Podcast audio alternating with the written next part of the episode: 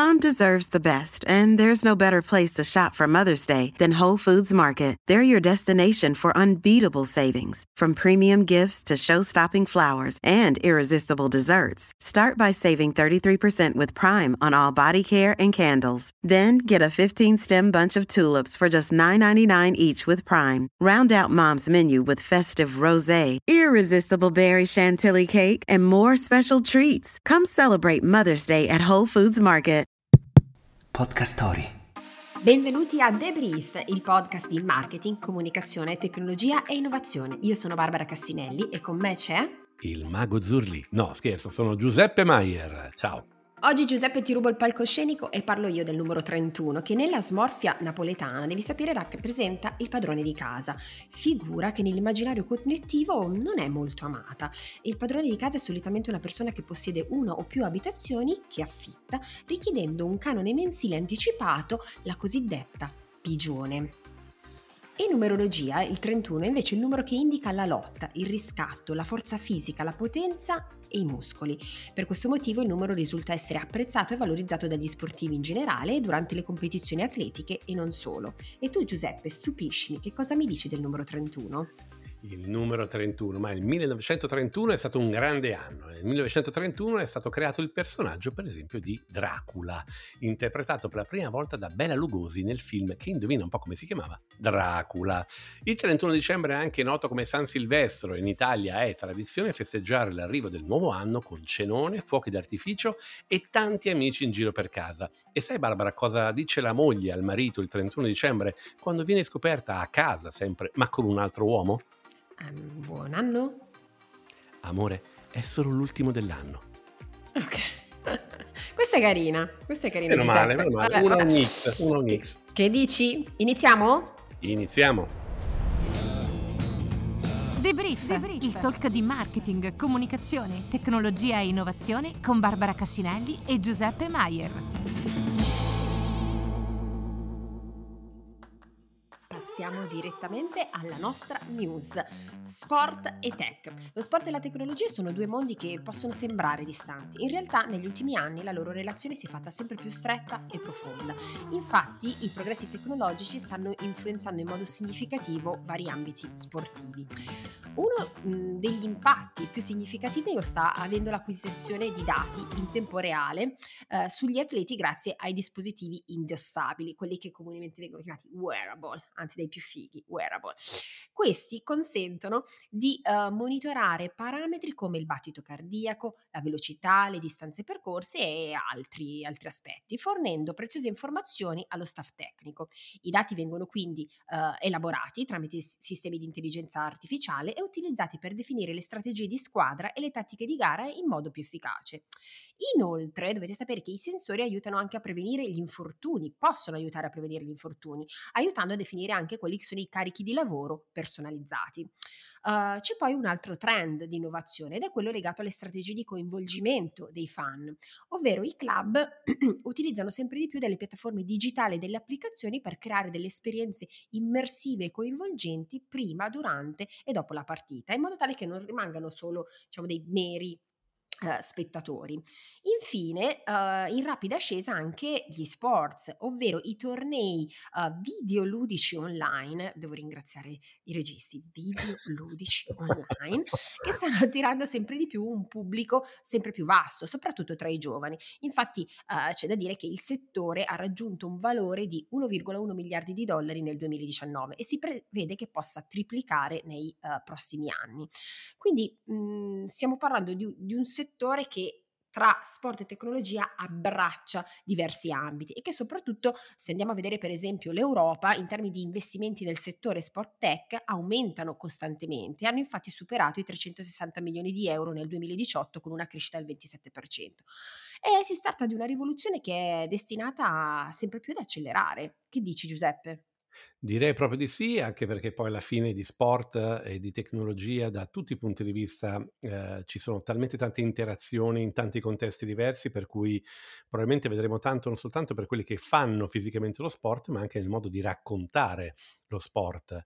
Quindi sono tematiche sicuramente interessanti e c'è ovviamente anche un altro campo legato allo sport in cui la tecnologia sta portando grandi cambiamenti, ovvero quello delle discipline paraolimpiche e questo ci permette di presentare il nostro ospite, vero Barbara? Assolutamente sì. Uh, oggi parliamo con Sandrino Porru, che è il presidente della FISPES, la Federazione Italiana Sport Paralimpici Sperimentali, e io sono veramente onorata di dargli il benvenuto a Debrief. Benvenuto Sandrino. Dai, è reciproco, per me è bellissimo incontrare le persone, rincontrare te e soprattutto condividere insieme dei momenti che diventano poi dei confronti, ma diventano anche questi percorsi di vita e percorsi di crescita individuale. Mm. Che bello averti. Uh, partiamo con la nostra domanda di rito. Da dove ci podcasti? Dove sei in questo momento? Adesso sono in quel di Roma, sono al centro di preparazione paralimpica dove ha la sede la federazione e sono arrivato stamattina in aereo e quindi ho una cartofia di robe da firmare, da vedere, da fare, insomma, eh. però insomma, sempre col sorriso sulle labbra cerchiamo sempre di costruire sempre qualcosa di bello e di importante, soprattutto per il bene comune. Partiamo da te, abbiamo un sacco di domande da farti, quindi partiamo subito. Uh, Partiamo dalla tua passione per lo sport dal fatto che tu sei stato una, un atleta paralimpico. Uh, come hai scoperto questa passione e quali sono state le tue specialità e i tuoi risultati più importanti?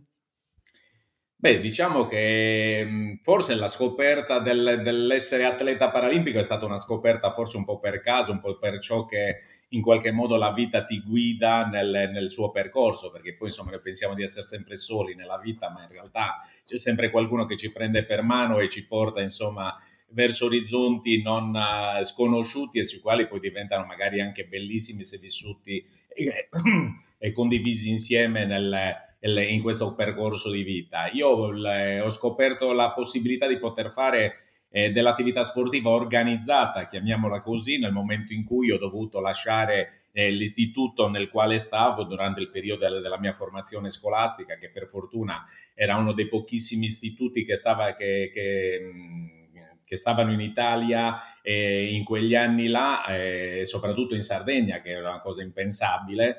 Eh, dove un istituto dove si poteva fare, io ho avuto la poliomelite alla, all'età infantile di 11 mesi eh, e quindi poter fare un'attività riabilitativa insieme a tutto il percorso scolastico in quel periodo lì non era per niente scontato. Quindi tutto ciò l'ho potuto avere all'interno di questo percorso, all'interno dell'istituto, eh, solo che nel momento in cui sono uscito dall'istituto il grande punto interrogativo era come continuare a mantenere la mia forma fisica era recuperata con tutto il percorso di riabilitazione, ma soprattutto di condivisione anche in un percorso come, come dire, di, di scoperta delle abilità fatti con i compagni di istituto, perché poi con i compagni di istituto giocavamo eh, a calcio, giocavamo a ping pong, facevamo insomma, degli sport più strampalati nel nostro modo in cui riuscivamo a farli, insomma, tutto lì. Quindi le... E quindi quando una volta uscito fuori dall'istituto ho avuto per, eh, per fortuna la possibilità di conoscere una persona che aveva avuto una tetraplegia, aveva subito una tetraplegia ed era stato riabilitato a Roma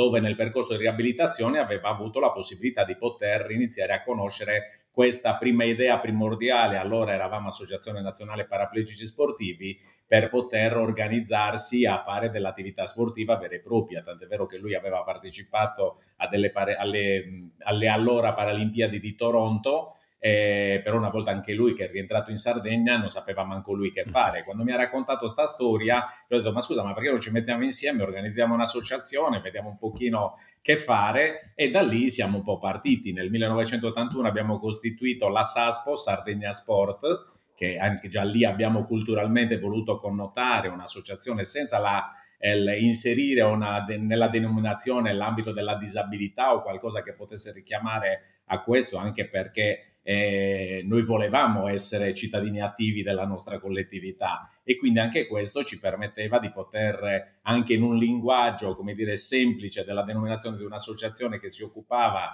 e dava opportunità ad atleti a persone con disabilità di poter praticare dell'attività sportiva abbiamo iniziato questo percorso che poi pian piano insomma si è eh, si è portato avanti direi con uh, risultati veramente importanti, la mia partecipazione a due Paralimpiadi, il mio percorso non solo da dirigente sportivo societario ma anche da dirigente nazionale per poi oggi dirigere una federazione sportiva e stare in seno al Comitato, Olimpico, eh, al Comitato Paralimpico Nazionale in giunta e consiglio nazionale. Insomma, io proprio da qui Proprio da qui ripartirei perché adesso non ci hai raccontato quali erano le tue specialità, quindi magari te le richiedo perché voglio, sono curioso di sapere le tue specialità, ma anche di sapere come sei passato dal campo alla scrivania, detto male, quindi dalla, dalla fase in cui eh, eri, come dire, atleta al momento in cui hai deciso di candidarti e quali sono oggi le tue principali responsabilità come presidente della FISPES.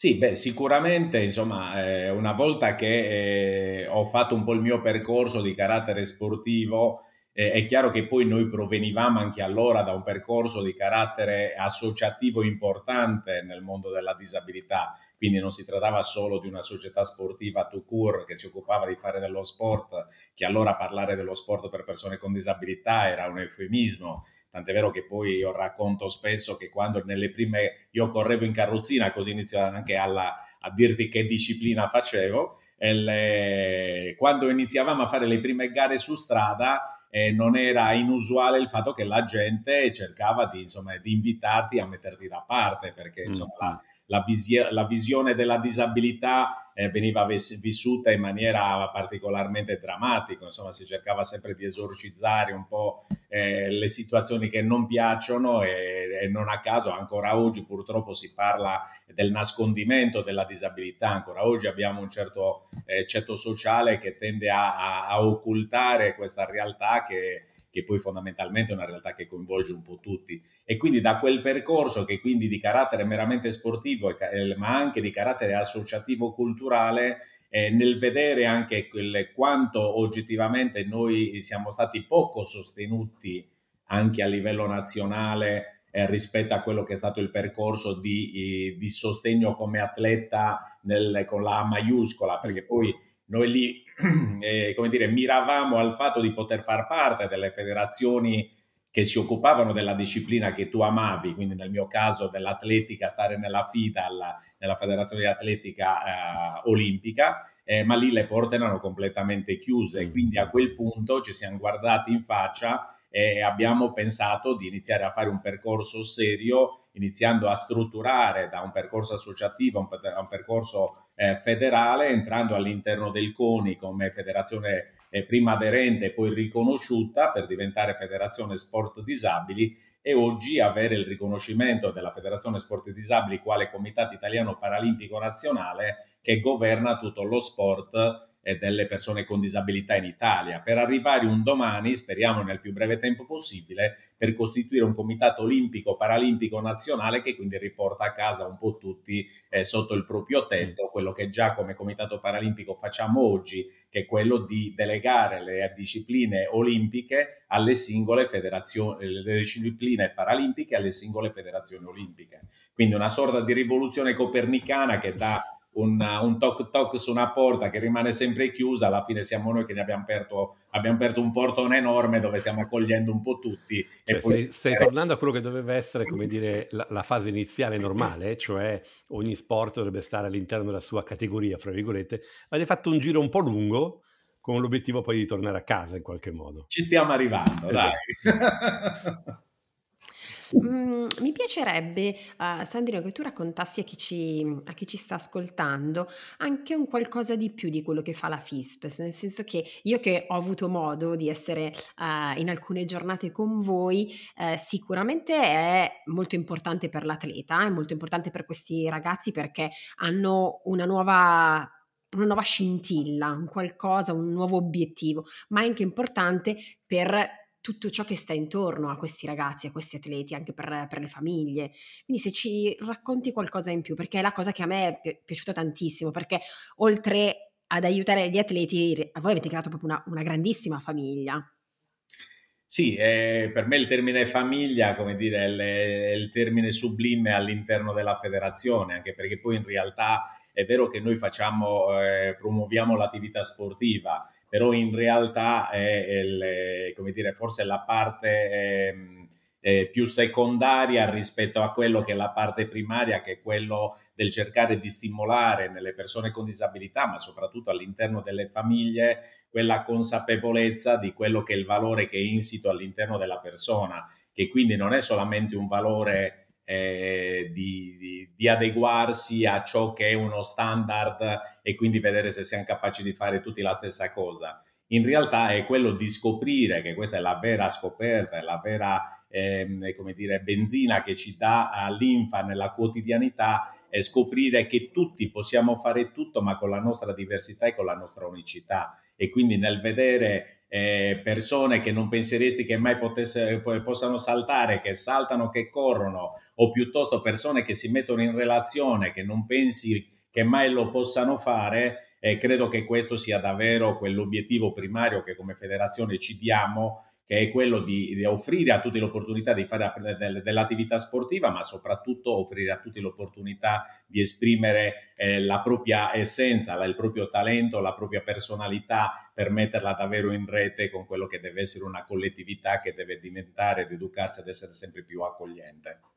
Bello. Presidente, le faccio una domanda un, un po' magari mh, non cattiva, però comunque un po' complicata. Ci racconta quali sono, io le do del lei perché non mi permette, ci siamo ancora conosciuti di persona, quindi mi perdonerà. Eh, quali sono le difficoltà e, e, le barriere che gli atleti paralimpici devono affrontare nella loro vita sportiva e personale? Cioè alcune cose le possiamo dare in qualche modo per scontate, un po' ce l'ha anche raccontate nel dirci che eh, in qualche modo non avevano una casa prima di, di, di Fispes e del vostro lavoro. E in che modo voi li state aiutando questi atleti?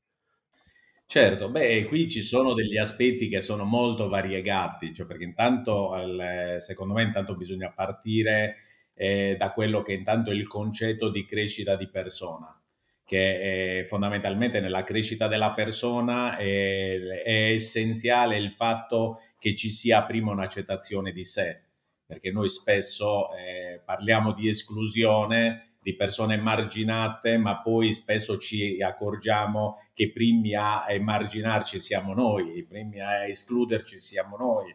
Eh, tant'è vero che poi il mondo della disabilità oggi se ne parla perché eh, persone con disabilità hanno avuto il coraggio e l'ardimento di mettersi in piazza, di mettersi per le strade, far vedere che con le carrozzine qui non passi, piuttosto cioè passando da delle cose, come dire, elementari eh, e, e, direttamente percepibili che, che, ha creato una coscienza sociale eh, che è importante sotto questo aspetto. E quindi anche sulle barriere architettoniche tanti, le, dire, tanti passi in avanti sono stati fatti quello che non è stato fatto è stato soprattutto il passo in avanti sotto il profilo culturale, perché la gente, eh, nonostante ci siano magari le strutture accessibili, la gente non ha la cultura del saperle rispettare e magari ti trovi le macchine parcheggiate sui marciapiedi o sugli scivoli, per dire le cose più banali, no? E, le, e quindi non avere questa tipologia di attenzione. Poi è chiaro che nella praticare dell'attività sportiva, eh, oggi come oggi, anche perché il livello tecnico inizia ad innalzarsi in maniera importante quant'altro, eccetera, eh, uno, le cose basilari sono intanto le, le impiantistiche sportive, che sono impiantistiche che in Italia sono, siamo fatti proprio a macchia di leopardo, laddove ce ne sono tante, in altri luoghi dove proprio è deserto totale, quindi secondo me ci vorrebbe proprio cioè un, un piano di intervento nazionale sull'impiantistica sportiva che dia davvero un, un'ottica generale per poter dare l'opportunità a tutte le comunità di poter usufruire di impianti sportivi per utilizzare lo sport per quel che è, non solo per un hobby fatto le, eh, come dire, a fine a se stesso, ma soprattutto come l'opportunità di incontro, di confronto eh, e di mettersi in campo con quelli che sono i propri limiti per scoprire che di, di giorno dopo giorno siamo capaci anche di superarli e che quindi i limiti servono per crescere, non per dire che non sappiamo fare determinate cose. E le, poi addentrandoci su altri aspetti che sono magari anche più specifici, come quello ad esempio degli ausili sportivi quindi avere delle carrozzine da corsa piuttosto, piuttosto che le protesi sportive e soprattutto cercare anche di... Eh, eh, come dire, di acculturare anche coloro che producono questi strumenti che non sempre possono strumentalizzare, scusate se ripeto la parola strumento, strumentalizzare, eh, quello che è la, ehm, eh, come dire, le tipologie di, di ausili che vengono sempre visti come un discorso di specializzazione, mai come un discorso di, eh, di commercializzazione di carattere ordinaria, no? Perché noi oggi abbiamo, cioè se noi pensiamo ai nostri bimbi, se gli vogliamo insegnare ad andare eh, sulla bicicletta, vai da Decathlon, prendi una bicicletta a 50 euro e poi quando la, vedi che inizia a saperci andare, magari gli piace anche andare in bici, gli compri qualcosina di un, di un pochino più, si può dire figo, sì. Eh. Sì, ma ecco. fin quando Decathlon non ci paga possiamo trattarli male quanto vuoi. Perfetto. Mentre ad esempio se uno vuole provare la corsa in carrozzina, eh, cioè non c'è una, una carrozzina. È un impegno diverso. Certo. È un impegno dove tu dici oggi per provare una corsa in carrozzina devi mettere in campo almeno 3.000-4.000 euro. Wow. È una cosa assurda. Adesso come Comitato Italiano Paralimpico un po' stiamo sopperendo con il fondo ausili creati con sport e salute, eccetera, ma come dire una goccia come dire, nell'oceano, quindi secondo me è proprio un discorso che deve entrare in un ambito culturale perché deve far capire quanto eh, offrire l'opportunità di far praticare attività sportiva eh, sia un benessere di salute non solo dell'individuo ma anche di salute generale, sia in termini di salute tu cur sia in termini anche di carattere economico. Tant'è vero che se voi doveste fare una statistica all'interno di coloro che fanno attività sportiva nel mondo paralimpico, questi hanno completamente abbandonato il percorso della fisioterapia. Mm. Invece c'è una barca di gente con disabilità che continua a fare fisioterapia da 30 anni, 40 anni, 50 anni, capito? Fanno quella mezz'oretta eh, ogni due giorni, capito? Per, ma, che, ma che senso ha? È come se una persona normodotata dice per tenersi in forma vado a farmi mezz'ora di fisioterapia. È una follia. non so cosa fare oggi e quindi... Eh, Esatto. Oppure peggio ancora, mi faccio 10 km o una volta al mese, non serve eh, comunque anche quello è un cacchio. Per cui... no, in questo senso forse è anche utile dire che eh, il fatto di aver fatto tanto lavoro voi di cultura sta cominciando magari anche a portare alcuni personaggi ad avere una visibilità tale fra gli atleti paralimpici che magari anche quello stimola in qualche modo l'emulazione, no? un po' come nello sport più in generale. Assolutamente sì, certo, questo è stato soprattutto in questi ultimi anni abbastanza dirompente. Eh, oggi in realtà iniziamo già a leggere un'esigenza un po' diversa, perché è vero che eh, sinché do, eh, avevamo necessità di mettere sul tavolo la tematica, avevamo bisogno di mettere come, dire, come testa d'ariete qualcosa di eclatante. Faccio l'esempio di Alex Zanardi, eh, come della Bebevio, insomma, di personaggi certo. che, della Minetti, insomma, che in qualche modo eh, hanno eh, come dire, un impatto mediatico importante. El, però, ad esempio, questi personaggi, la, la, ragionando su quello che invece è un'azione di promozione di base, iniziano già a essere abbastanza scomodi, nel senso che sono uno stereotipo che è difficile da emulare rispetto a persone che stanno incominciando un percorso e quindi uno che uno, un bimbo con una tetraparesi spastica che sta sdraiato su una carrozzina praticamente immobile eh, sì, vede Alex Zanardi lo, lo, la bebe che fa chissà che tutto bello, ma mai potrà pensare che lui potrà arrivare là. Certo. Quindi dobbiamo avere anche la possibilità di creare delle, eh, delle, mm, degli esempi che possano essere emulabili anche a livelli eh, un po' più bassi per poter pre- permettere un percorso di crescita. E torniamo al punto che lei citava prima, cioè il fatto che il primo punto è accettarsi. Eh, e questo riguarda in generale anche i normodotati, no? cioè capire che fa bene fare sport anche se non vai alle Olimpiadi, anche se non fai performance infinite. Assolutamente sì, questo è, secondo me è l'elemento essenziale, anche perché poi da questo elemento scaturisce eh, un altro obiettivo primario che noi ormai abbiamo nel mirino già da un po', che è quello di arrivare a far metabolizzare le, le, culturalmente che la disabilità non è altro che l'espressione della normalità di vita, non c'è niente di anormale nella disabilità. Cioè, eh, perché siamo tutti uomini e donne che abbiamo determinate abilità da mettere in campo.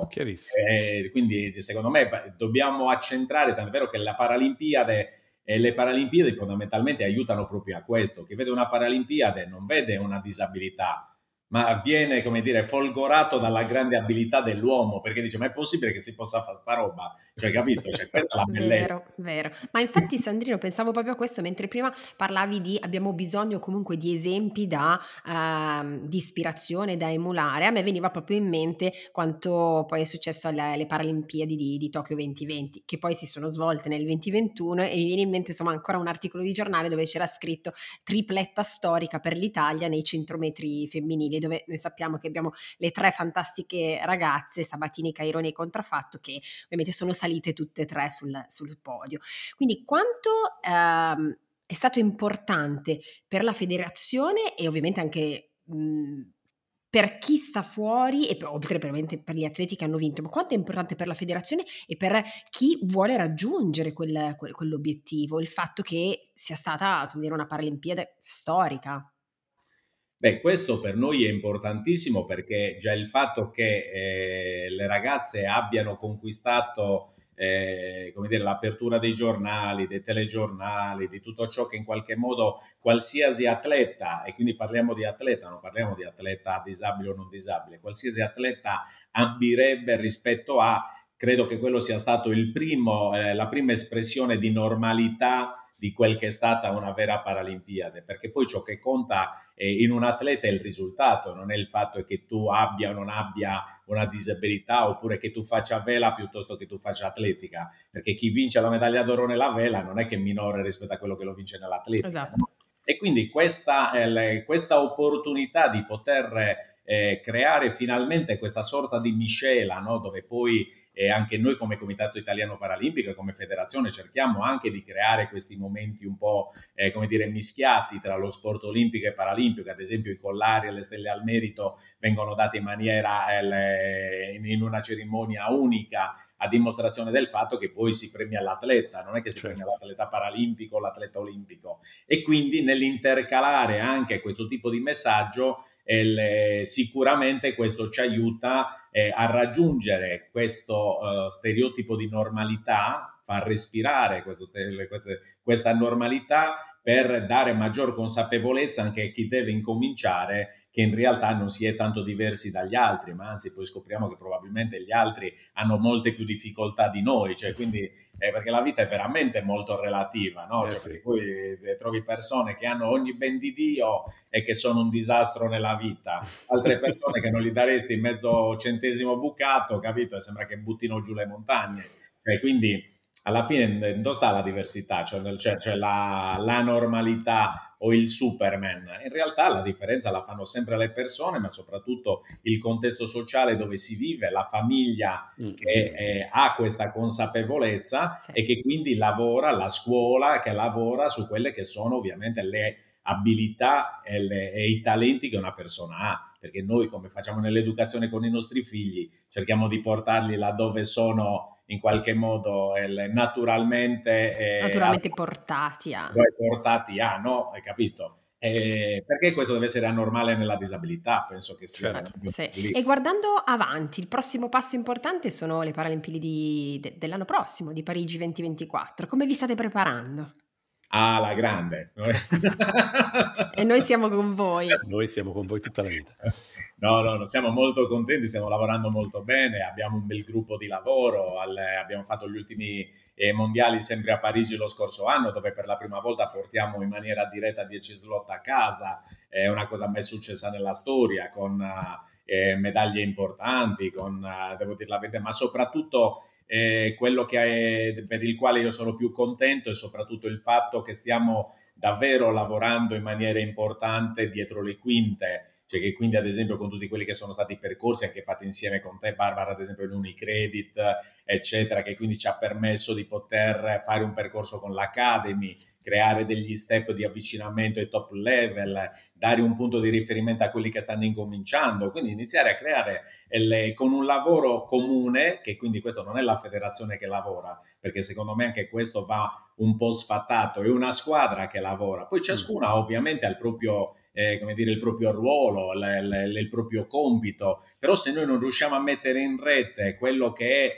l'abilità di ciascuno ancora una volta, no? per, per, creare quelle opportunità che sono necessarie non per far crescere un atleta, ma per far crescere una collettività, perché noi certo. per, per, il nostro obiettivo è soprattutto questo, perché poi perlomeno io personalmente sono convinto che i veri atleti, cioè uno diventa sempre più forte nel momento in cui diventa, cresce sempre di più come uomo, come donna, eh, capito? E quindi nel momento in cui eh, tu maturi hai possibilità di esprimere ancora di più il tuo talento, quindi non dobbiamo rovesciare la cosa che diventi un talentuoso e poi chi se ne frega se sei oh, una persona con la testa sulle spalle o meno, cioè no, assolutamente no. E quindi credo che questa sia davvero debba essere una coscienza sociale che dobbiamo acquisire tutti e come operatori del, del sociale, eh, perché gli operatori del sociale siamo tutti, non sono le, le organizzazioni no profit, ma lo siamo tutti, dobbiamo cercare di creare quelle opportunità, quindi essere costruttori di opportunità per mettere ciascuno nelle condizioni di poter esprimere il proprio talento, ma essere consapevole del fatto che si può esprimere solo se messo in rete tra di noi, altrimenti si sterilizza tutto. Sì, che è un po' come dire, alla fine della fiera la cosa veramente importante è riuscire a fare rete, nel senso migliore del termine, riuscire a far sentire gli altri non soli, che è una cosa che nell'epoca del, del digitale, del, dei social, è sempre più complicato, che la gente tende a, tende a chiudersi in se stessa no? da, da, tanti punti di vista. Presente, eh, io ho un regista che è una persona più crudele e, e, insensibile, sola probabilmente, che c'è al mondo, che ora voi non potete vederlo, ma ci ha appena fatto ciao ciao con la manina che mi sta dicendo che dobbiamo chiudere questa conversazione. Mi dispiace perché avrei altre domande, fra cui per esempio chiederle quali sono i suoi hobby, le sue passioni, ma è cosa che faremo magari a Parigi, magari in altre circostanze, ma davanti a un buon bicchiere di vino, quindi questa è una promessa che, che mi sento di farle. Ehm, Vorrei però chiudere con una domanda che facciamo a tutti i nostri ospiti, che è, è un po' una domanda che riguarda che consiglio darebbe a lei stesso da giovane, che è un po' anche il consiglio che magari darebbe a un giovane, no? che c'è in questo momento e che sta cominciando a guardare, esempio, al mondo dello sport come un mondo per, eh, che lo può aiutare a, a, rientrare in contatto con altre persone e a, a rimanere attivo e a diventare una persona migliore. Che consiglio darebbe a un giovane Sandrino uh, o a un giovane che si trova davanti domani mattina? Beh, sicuramente gli direi nella vita nulla si può fare se non con gli altri, questo penso che sia la base. E seconda cosa, eh, le... sforzarsi a dimenticarsi sempre di più di se stessi per ritrovarsi negli altri. Questo credo che sia il, Super. il consiglio più sublime che possa dare rispetto a quella che è la mia esperienza personale. Mm. Bello. Grazie, grazie, grazie, grazie, davvero Sandrino. tanto. È stato veramente un piacere e spero ci vedremo presto, anche di persona. Dai, me ci lo impegniamo. auguro, dai, ci tengo davvero di cuore. Okay? Assolutamente, grazie, grazie davvero. Molte. Un caro abbraccio, ciao, ciao. Ciao. Giuseppe, allora cosa ne pensi? È stato veramente un piacere anche poterti, come dire, farti conoscere Sandrino, che è una persona veramente fantastica. Non so se l'hai sentito anche dalla voce, ha un'energia pazzesca. Allora, sì, e io devo, essere, devo fare outing, quindi ti ringrazio per, per, perché poi alla fine credo che si noti nettamente gli ospiti che porto io e gli ospiti che porti tu a questa um, a debrief. Ti ringrazio perché sono non che, che, le persone che invito io non abbiano umanità, ma sono persone ricche di umanità e soprattutto ricche di um, una caratteristica che per me è veramente fondamentale, cioè riconoscono quello che è di valore eh, in qualche modo. No? Noi per motivi diversi al lavoro e nel mondo del marketing digitale, della comunicazione, siamo portati a dare un prezzo a quasi tutto e purtroppo quando dai un prezzo a quasi tutto di solito ti dimentichi i valori che ci sono dietro. E, um, il presidente è stato super interessante, poi abbiamo avuto dei fuori onda molto molto utili e la promessa di andare a bere vino insieme io ci tengo e spero di riuscire a farcela, ma proprio per la eh, anche per ringraziarlo in qualche modo, perché il lavoro che loro fanno, ripeto, non è semplicemente una cosa soltanto per le persone non normodotate, ma anzi è proprio la base per una vita, vita sana da, da vivere. Sì, sì. E noi gli abbiamo fatto una domanda, ovvero la sua giornata tipo, ma perché se no esatto. avremmo dovuto fare un'altra puntata del podcast, perché... Ma lui ce l'ha detto, eh. Milione di ce l'ha detto. Prima di cominciare la puntata, voi non lo sapete, mm. ma ci ha detto, beh, se devo raccontarvi la mia vita è tipo il trono di spade, quindi cominciamo e non finiamo più. Ma è andata bene così, è andata bene così. E questo è tutto per oggi. Ringraziamo ancora Sandrino Porru per la sua partecipazione. L'episodio di oggi è stato curato da Francesca Silvia Loiacono, Lorenzo Zannino, l'executive producer, Matteo Virelli è il chief sound officer. Se ti piace quello che hai ascoltato, please scarica l'app Podcast Story e fai follow, download e subscribe per ricevere ogni settimana un nuovo episodio di Debrief su Spotify, Apple Podcast o dovunque ascolti i tuoi podcast. Ciao Barbara! Ciao Giuseppe! The Brief è una produzione di Podcast Story, la prima podcast factory italiana. Scarica l'app per non perdere altri interessanti podcast.